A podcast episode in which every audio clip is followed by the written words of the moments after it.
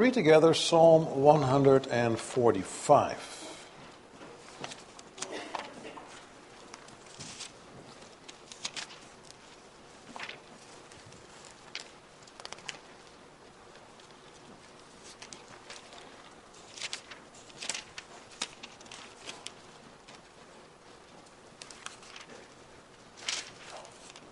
So we'll read Psalm one forty-five. And after that, let us sing together from Psalm seventy-six, the stanzas one through five. So we read the Word of God there as follows. A song of praise of David. I will extol you, my God and King, and bless your name forever and ever. Every day I will bless you and praise your name forever and ever. Great is the Lord, and greatly to be praised. And his greatness is unsearchable. One generation shall commend your works to another, and shall declare your mighty acts, on the glorious splendor of your majesty, and on your wondrous works I will meditate. They shall speak of the might of your awesome deeds, and I will declare your greatness. They shall pour forth the fame of your abundant goodness, and shall sing aloud of your righteousness. The Lord is gracious and merciful, slow to anger and abounding in steadfast love. The Lord is good to all, and his mercy is over all that he has made. All your works shall give thanks to you, O Lord, and all your saints shall bless you. They shall speak of the glory of your kingdom and tell of your power, to make known to the children of man your mighty deeds and the glorious splendor of your kingdom. Your kingdom is an everlasting kingdom, and your dominion endures throughout all generations. The Lord is faithful in all his words and kind in all his works. The Lord upholds all who are falling and raises up all who are bowed down. The eyes of all look to you, and you give them their food in due season. You open your hand, you satisfy the desire of every living thing. The Lord is righteous in all his ways and kind in all his works. The Lord is near to all who call on him, to all who call on him in truth. He fulfills the desire of those who fear him. He also hears their cry and saves them. The Lord preserves all who love him, but all the wicked he will destroy. My mouth will speak the praise of the Lord, and let all flesh bless his holy name forever and ever.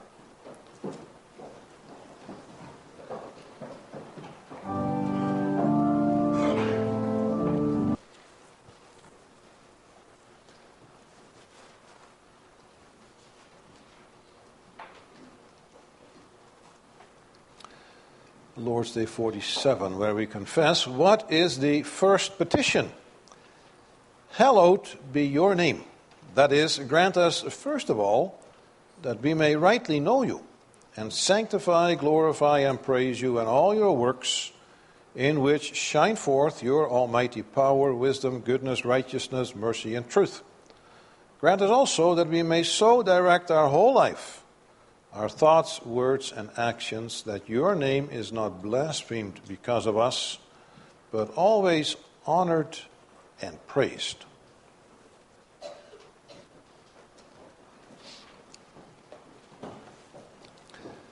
After the sermon, let us sing together from hymn sixty-three, the stanzas one and two.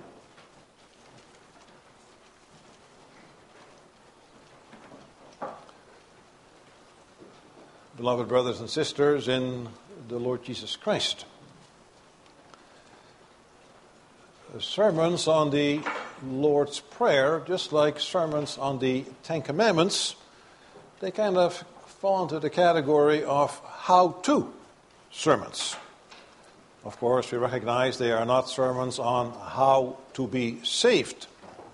We are saved. We are together here as a people that have been redeemed out of grace through the, through the work of our Lord and Savior Jesus Christ.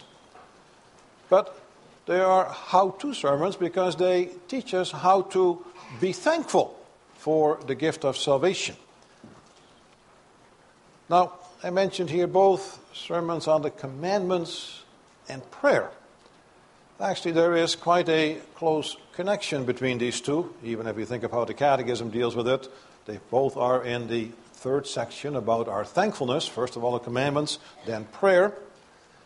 But we see that also, not just by the way that they are organized, you could say, in our confessions as being part of the same section of the Catechism, but also if we think through about the first purpose that we learned way back in Lord's Day thirty-two about, well, why, if we have been redeemed out of grace through the work of Jesus Christ, why must we do yet good works? Well, the basic reason and the first reason is that God may be praised by us, by our godly living. Now notice that praising of God is also the focus in the first petition. So it comes to mind right away in good works. Now when we begin to work through the petitions, the praise of God also is in the forefront. Now, the word hallowed, of course, has that sense of, of treating holy, of praising, of glorifying God's name. But when you think it through, in the first petition, we are asking for God's grace and Holy Spirit to do what He has commanded us to do in the commandment, commandments, so that by our obedient lives, His name will be praised and glorified. Note how the prayer for strength to keep all the commandments is contained actually in the very first petition. Hallowed be your name. To use a comparison, because we're kind of saying one petition for all the commandments, to, to use a comparison, and perhaps the, uh, the brothers in the congregation will understand this better than the sisters, but the brothers can explain it to the wives later on. Nowadays, when you want to buy a new tool, the big thing, of course, is battery tools. Don't have to pick a cord. But when you get the right brand or one brand, and you can buy one kind of battery which will plug into many different tools. So when you want a new tool, you don't have to buy the whole battery and charger every time again. You just buy a new bare tool, as they call it, and you have the batteries at home, and you just plug that into it. Very handy. Now, in a way, we can treat the first petition that way, as the battery, which then we're going to plug into each of the commandments. And that means, of course, if you think about that, oh, this afternoon actually we're going to have a ten-point sermon. But don't worry, the points won't be as long as normal. We'll kind of keep them contained to stay within the half hour approximately. But in that way, as we do that, as we're going to plug then that first petition into each of the commandments, we also will learn again, and perhaps learn anew or for the first time, how to pray this first petition in a more meaningful way. It's always important to be reminded, to be refreshed, because prayer life can grow kind of stale. But that we also will be able to pray it in such a way that our whole life will also be a life that hallows God's name, God's name, that brings praise and glory to Him. So then we begin with that first commandment, where we are told, you shall have no other gods before me. Now, it's rather obvious, of course, that God will not be honored if we follow other gods. That is, if we place our trust in anyone or anything else. Of course, because of that, we may have to ask our Father for strength in connection with the first petition, not to compromise our faith. But what I want to focus on is not even so much that particular aspect of the first commandment, but also that when we think of the positive requirement in the first commandment, which is phrased negatively in the first place, but back in Lord's Day thirty-four, first question answer ninety-four, it says that in the first commandment, God also requires that I rightly come to know the only true God. That's implied in the first commandment, that I rightly come to know the only true God. And now notice how answer one hundred twenty-two starts, grant us first of all that we may rightly know you. You see there, even in the wording, the confession makes the connection between the first commandment and the first petition. Notice that, brothers and sisters, the first commandment isn't only about what we should not do, but also about what we should do, and that is joyfully and lovingly serve our God and Father.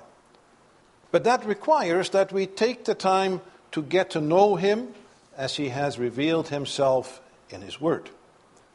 Because if we do not rightly know him, well, how will we know what truly pleases him, and what will, how will we know what truly praises him?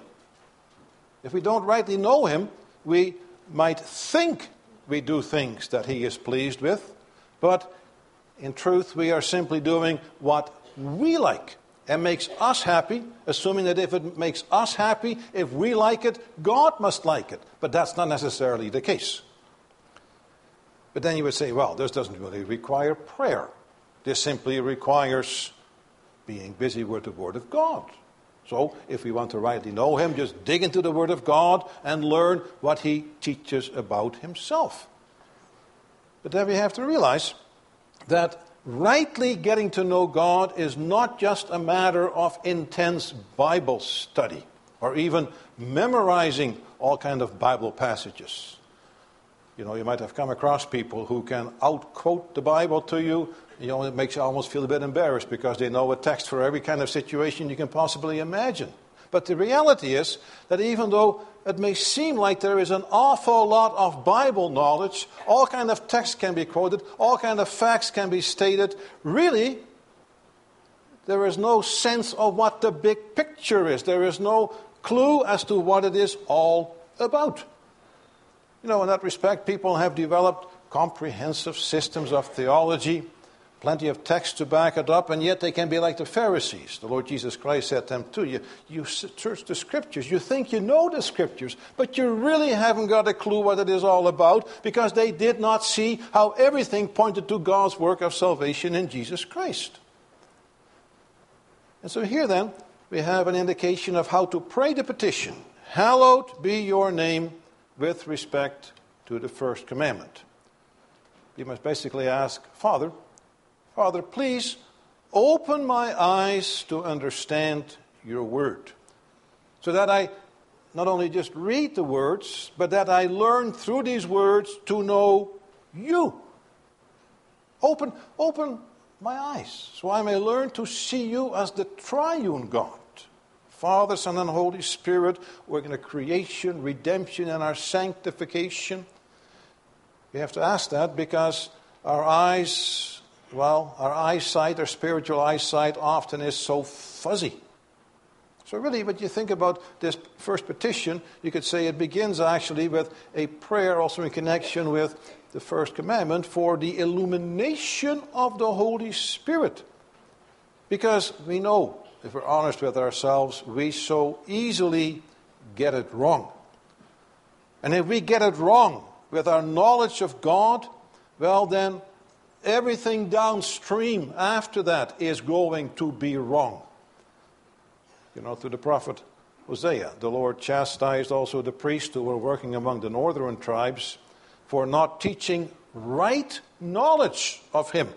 And he then said, my people are destroyed for lack of knowledge. So if people aren't taught, they're going to be destroyed. But also if we do not ask the Lord, Lord, open my eyes so I can understand the Scriptures. See how it all fits together with your great plan of salvation in Jesus Christ. Open my eyes, because without you I won't be able to see it. I won't be able to keep the first commandment in a way that pleases you and praises you.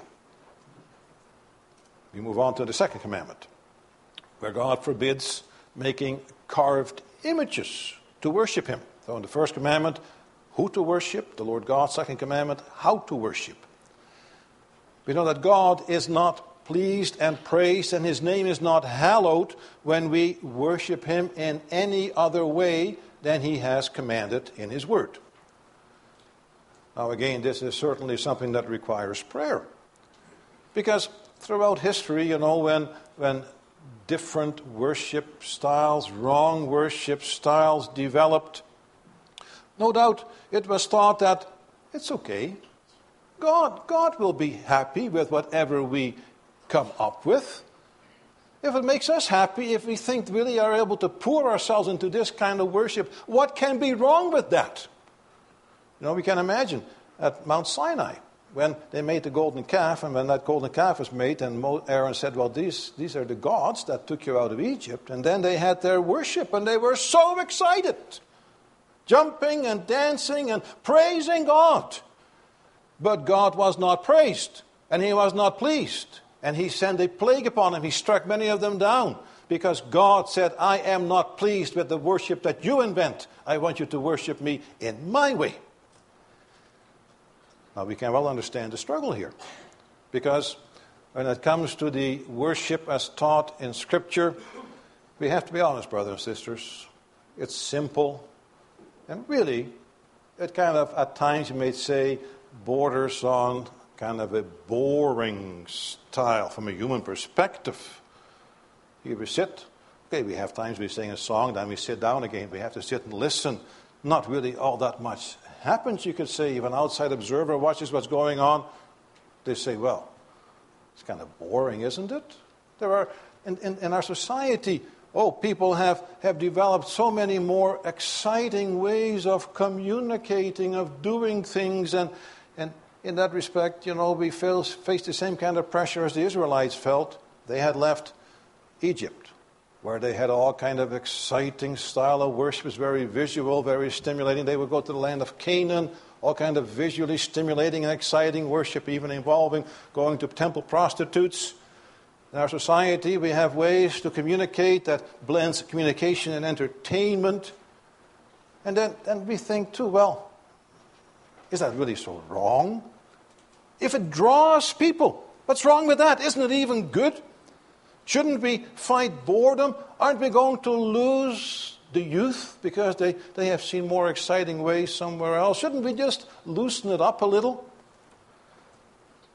But these temptations give direction on how to pray the first petition with respect to the second commandment. Because if our desire is that our Father's name be hallowed, that's the first thing. Is His name hallowed? Not do we feel good about it. Do we think there will be positive psychological consequences and impact for those who are worshiping? No. Will His name be hallowed? Then we need to ask our Father, Father, please work in us by your Holy Spirit. Give us a right understanding into what you want. And even more, we need to ask Him to work on us by His Spirit, that we may learn to humble ourselves before His way. Because worship may appear boring to human eyes, but God is praised when, when everything stays focused on Him, when His word is faithfully proclaimed, when, when people sing the praises of His name back to Him. Always keep in mind, worship, by its very character, should bring praise to God. But how easily it turns into pleasing the heart of man. That requires much prayer, that the Lord keep us faithful, that we also hallow His name in our worship. We turn to the third commandment, about God using God's name. Now here we see, you could say, the most obvious connection with the petition about God's name. Not use God's name in vain. Hallowed be your name. It's a tremendous privilege that we may know God's name. The fact that we may know Him as Father, of course, that really shows that we have come to the highest point in the self-revelation of God so far. To, and to Abraham and the patriarchs, He was known as El Shaddai, God Almighty. Then, at the time of the Exodus, He revealed Himself as Yahweh, the Lord. But, but we know... We may know, because of what Christ has done and come, we may know God as our Father in Jesus Christ, and we may know about the way of the Holy Spirit. Now, in that respect, we have to treat that name with great care. In the elaboration on the third commandment, the Catechism described the misuse of God's name as the most horrible sin. Notice, misuse of God's name, most horrible sin. No sin is greater or provokes God's wrath more than that. You should always keep that in mind. The misuse of God's name, most serious thing, because really it shows unbelief. Now there is much to pray about as we plug that first petition into the third commandment. We might perhaps be guilty of using God's name carelessly or even irreverently, when we speak about Him without a, a proper sense of awe, of who we are really talking about. If, if we talk about God like he is just another member of the congregation, we talk about him in that kind of casual way, then we're forgetting who he is. The Almighty Creator of heaven and earth, the Holy God, the Redeemer, the Rock of our salvation, and on you can go with all those kind of descriptors. And so we may have to ask the Lord by His Holy Spirit again to work a sense of that holiness in our hearts, so that when we speak about Him, we speak about Him with that childlike fear and reverence. And this applies not only to when we actually use His name, but also when we speak about what we, what He has taught in His Word. Because, you know, there's a danger that we begin to talk about doctrine flippantly, or even that we talk about truths He has revealed and we say, well, does it really make too much of a difference? Do we have to be too precise? Does it matter that people express themselves differently? You see, when, when God has revealed Himself in a certain way, then we cannot become flippant about that. It's a respect for His revelation. We should be careful that we do not become sloppy also and inaccurate in how we express ourselves about what we believe. So that we have to ask the Lord, Lord, so work on us so that we speak about You rightly, that we do not misuse Your name directly or indirectly by how we speak about Your revelation. You can also think this through in terms of, of the songs that we sing. You know, it's always a bit, quite a debate. What kind of song shall we sing? And then sometimes there come these songs and then people say, that's a beautiful song. Why is it a beautiful song? Well, often the key thing is that people are just enamored with the tune. You can have beautiful tunes. And there might be a phrase here or there that we really like. Nice phrase that, oh, isn't that a nice phrase that praises God? But we have to be careful. And think it through. Think it through. Are we perhaps inadvertently singing half-truths and falsehoods? And if we do that, even with a very nice tune, even if it kind of makes us flow along and feel like swaying because it is such a beautiful tune, then, brothers and sisters, we are dishonoring His name. For we have to ask also in that respect for the Holy Spirit to work on us to discern if we are truly singing praise songs or whether we are belting out blasphemy because we didn't bother to reflect on the lyrics, or whether the lyrics really fit with the tune, whether that communicates the proper message. Important. Ask our Father, Lord, give me discernment, because I want to hallow Your name in how I speak about You, how I praise Your name, how I confess certain doctrines. We don't want to blaspheme Him, we want to honor Him. You can also think this through in terms of prayer, where we use the name of our heavenly God, that we also may be guided by the Holy Spirit to always pray sincerely from the heart, because we know the Lord God is not impressed because we happen to rattle off a nice long prayer, or we rattle off the same prayer day after day and we simply do that on autopilot. No, these things are matters of prayer, that we may keep the third commandment, so God's name will be hallowed. We move to the fourth commandment about keeping the Sabbath day holy. It's a day that the Lord has given us to remember the great saving deeds of our God. It's a day to worship Him. But through the mouth of the prophet Isaiah, chapter fifty-eight, the Lord warned Israel because they were doing their own pleasure on the Sabbath day. See, there we get, we get direction, that we have to ask the Lord for strength, that we will indeed use the Sabbath day, also using words from Isaiah fifty-eight again, that, that we will sincerely turn back from doing our own thing and that we learn to take delight in the Sabbath day. Because if we look up against the Sabbath day and we kind of go through the motions because, well, it is expected, we're not honoring God. He wants His children to also delight in that day, to come together with pleasure to worship His name. Of course, there's also implications of the Sabbath commandment, if you think even of the Catechism, how it explains it, as it extends itself to each day of the week, as we rest from our evil works and in this life begin the eternal Sabbath. Because we know that, that sinful living throughout the week, even if our Sunday is excellent, that contradicts itself. It dishonors God. So we need to ask the Lord daily, Lord, so work in me that, that I carry that Sabbath mood with me on Monday right through to Saturday, so it is evident to all who see me, I am one of your children. And that when they see me, they see sincerity. They see that I love you, that I want to serve you. And by doing that, I may bring praise to your name. Next, we consider the fifth commandment, where we are called to honor our father and mother and all those in authority over us. You know, God is pleased to, to govern us through people in authority over us. And he is pleased when we show all honor, love, and faithfulness to people in authority. Also, again, gives direction on how to pray the first petition with respect to the fifth commandment. Because it teaches us that we have to ask the Lord to, to work in our heart the proper attitude and love and respect, the humble willingness to submit to the direction given to us by others. So practically, brothers and sisters, if, if you look at yourselves and you have to admit actually that you are struggling with obedience issue, maybe you have an obedience disorder. Not just children can have that.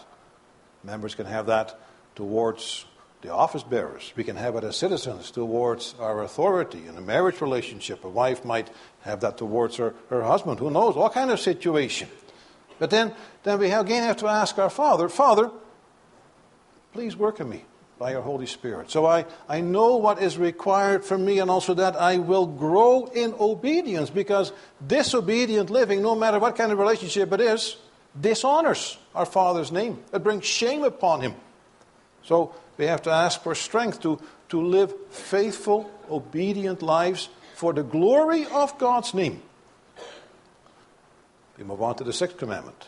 You shall not kill.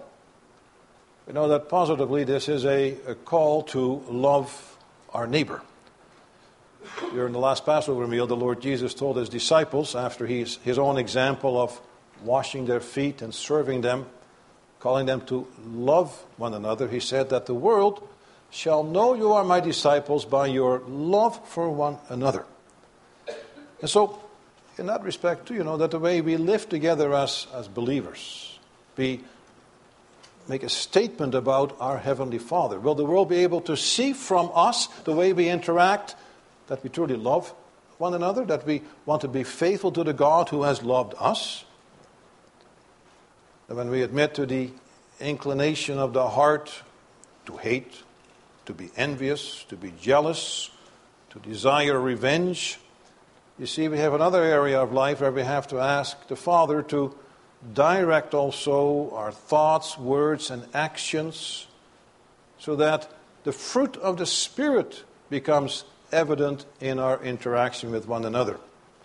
And again, we put that in terms of, Lord, for your name's sake. Why do we want to grow in love? Not because we're trying to earn salvation. No, we are saved people. But we know that the honor of our Father's name is at stake. If, if the world sees us bickering and fighting as brothers and sisters, then it says, well, what kind of God are they serving? A bickering God? But when they see us living in harmony, then they say, what kind of God are they serving? That there is such love and compassion for each other. But to do that, we know we have to ask for the strength of the Spirit, because without that, we by nature are bickerers. Only by grace and the Spirit we will become people that live together in love and harmony.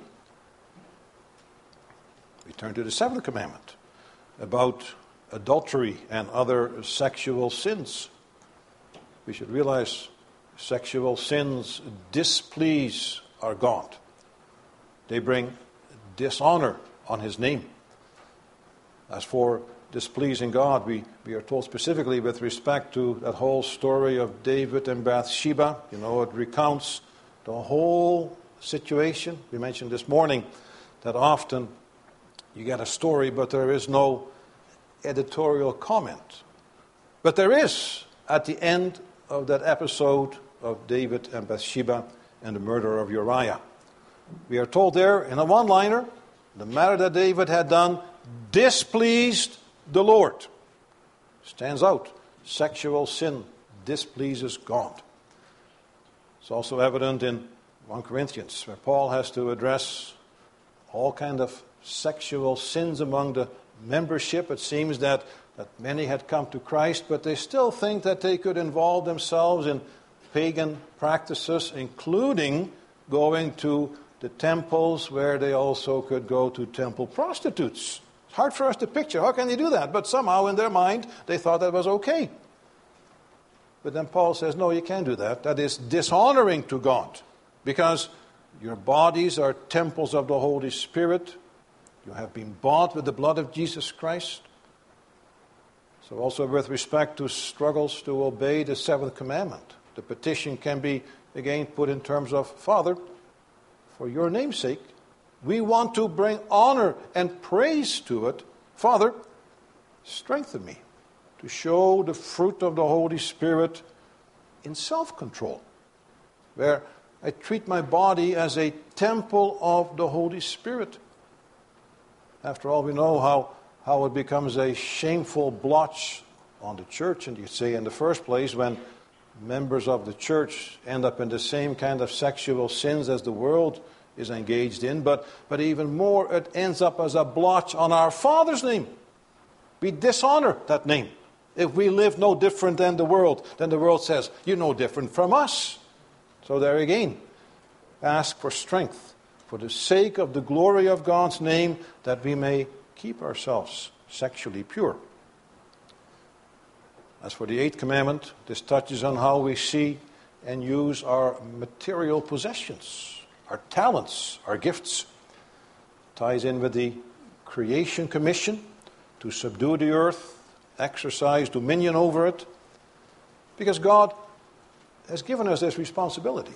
And He is pleased when He sees His children living as good stewards of all He has entrusted to us.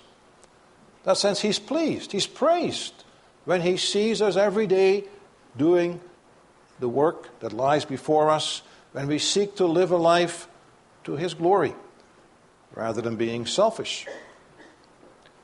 But again, it's easy to see how easily we can fall into the ways of the world, where we think everything is there just for us, for our own enjoyment. And and really, the danger is there that we take up the mindset of the world, where it's all about money, getting ahead, getting more things, where everything is used selfishly. And so also, in order that God's name will receive the glory in how we use our material things, we will have to ask the Lord to work on us by His Spirit, that attitude of stewardship. When we recognize it's not mine really, but it has been given to me by my Heavenly Father, that He works in us an attitude of, how can I use this in thankfulness? How can I use this to fulfill the task He really gave at creation, to which He has restored us also in the redeeming work of Jesus Christ? How, how can I use these things also in a responsible way to help others? See again, for your name's sake, Lord, help me to see how to do these things, how to develop my talents, how to use my resources. Help me suppress my greed, my selfishness, my rudeness. Help me resist taking advantage of others, because those things take away from the honor of God. But responsible, thankful, stewardly living, that brings praise to Him. Now we come to the ninth commandment. Forbids taking, forbids false testimony against our neighbor. And really, how it involves also the, the first petition. It becomes very clear when we think of how, of course, in the ninth commandment, lying and deceit, in the Catechism it is called the devil's own works. John eight, the Lord Jesus called the devil a murderer and liar from the beginning. So it should not be difficult to see how you kind of plug in then the first petition into this commandment. We need to ask for strength to fight against gossip, slander, condemning others rashly and unheard, because we know that doing that dishonors our Father's name. Because if we do that, then we actually show that we belong to another father, the devil. So the very act of lying, being a gossip, all those kind of things, that is blasphemous, not because we directly say something against our God, but because by doing that we dishonor the name of God that has been put upon our foreheads already at our baptism. And God says, you are mine. I am the God of truth. Walk in my ways. And then when we live the other way, we just talked about, lying, deceit, falsehood, then we actually say, no, I want to follow my father, the devil. So it dishonors our God. And finally, there is the tenth commandment. You shall not covet. This commandment, of course, takes us into different territory than are the other ones, because now we move beyond actions, but here, because here we go into what takes place in our mind. And we know the Lord God, He searches our heart and mind, and He can see it. If, if outwardly everything looks like it is glorifying to God, but inwardly the desires are really with the world, are really with the old nature, then yes, outwardly it looks like there is a God praising life, but inwardly there is not. The Lord wants also from us an upright and sincere, a genuine heart. Now also here we can see how the first petition can be plugged in to this command. We need to ask the Father to search our heart, and then to redirect our heart. You see again, a prayer for the Holy Spirit, to fill us with that Spirit so that, that we are able to banish those kind of thoughts from our lives, so that the inside is going to jive and also match up with a holy and proper outside to bring praise to God. We want God to work on us so that the inner life is going to match the outer life, where the only concern is that His name be hallowed. Now, hopefully by now it is clear that this first petition, which we may have, will have uttered how many times in our lives? Maybe the brothers and sisters in their eighties could say, well, if I add it up, it could be ten thousand times, if not more. I've heard those kind of words. But we realize these are not words that you can just skim over. It was never the intent when the Lord gave them. No, this is kind of a, a category to think about and to work with, as we can see, working them with respect to the commandments. You should think them through. To think through. First commandment, first petition, and go through the various commandments. And so as we also then think about it and say, well, how do I plug this petition into each of the commandments? Maybe you have to make it a bit of an object or a goal for yourself and say, for the next ten days, I'm going to work this through and see how this petition applies in the first commandment in my life. Because where are the particular struggles? Because each will find that they have particular struggles. Maybe someone does not have too many struggles with the first commandment, but has struggles with the fourth commandment, or the seventh commandment, or the eighth commandment. But there will be struggles with them all. We have to look at it. Where are our particular struggles? And then we plug in this particular petition, and we lay it before the Lord, and we say, Lord, I don't want that anymore, because I want your name to be hallowed by me in everything that I do. And so walking through the commandments, considering the first petition, though should have made it very clear, where efforts at growth in Christian living must start. For it should be clear, as we have focused on that petition, that we don't begin by saying, okay, to improve in my Christian life, I now have to kind of roll up my sleeves, you know, up past my elbows and really get to work. No, actually it doesn't begin there. Growth in Christian life begins by humbly folding our hands, bowing our heads, and saying, Our Father in heaven, please help me, please help me, that I may hallow your name in all that I do. And then when we have prayed, and when we keep on praying each day again, then we can get to work. Amen.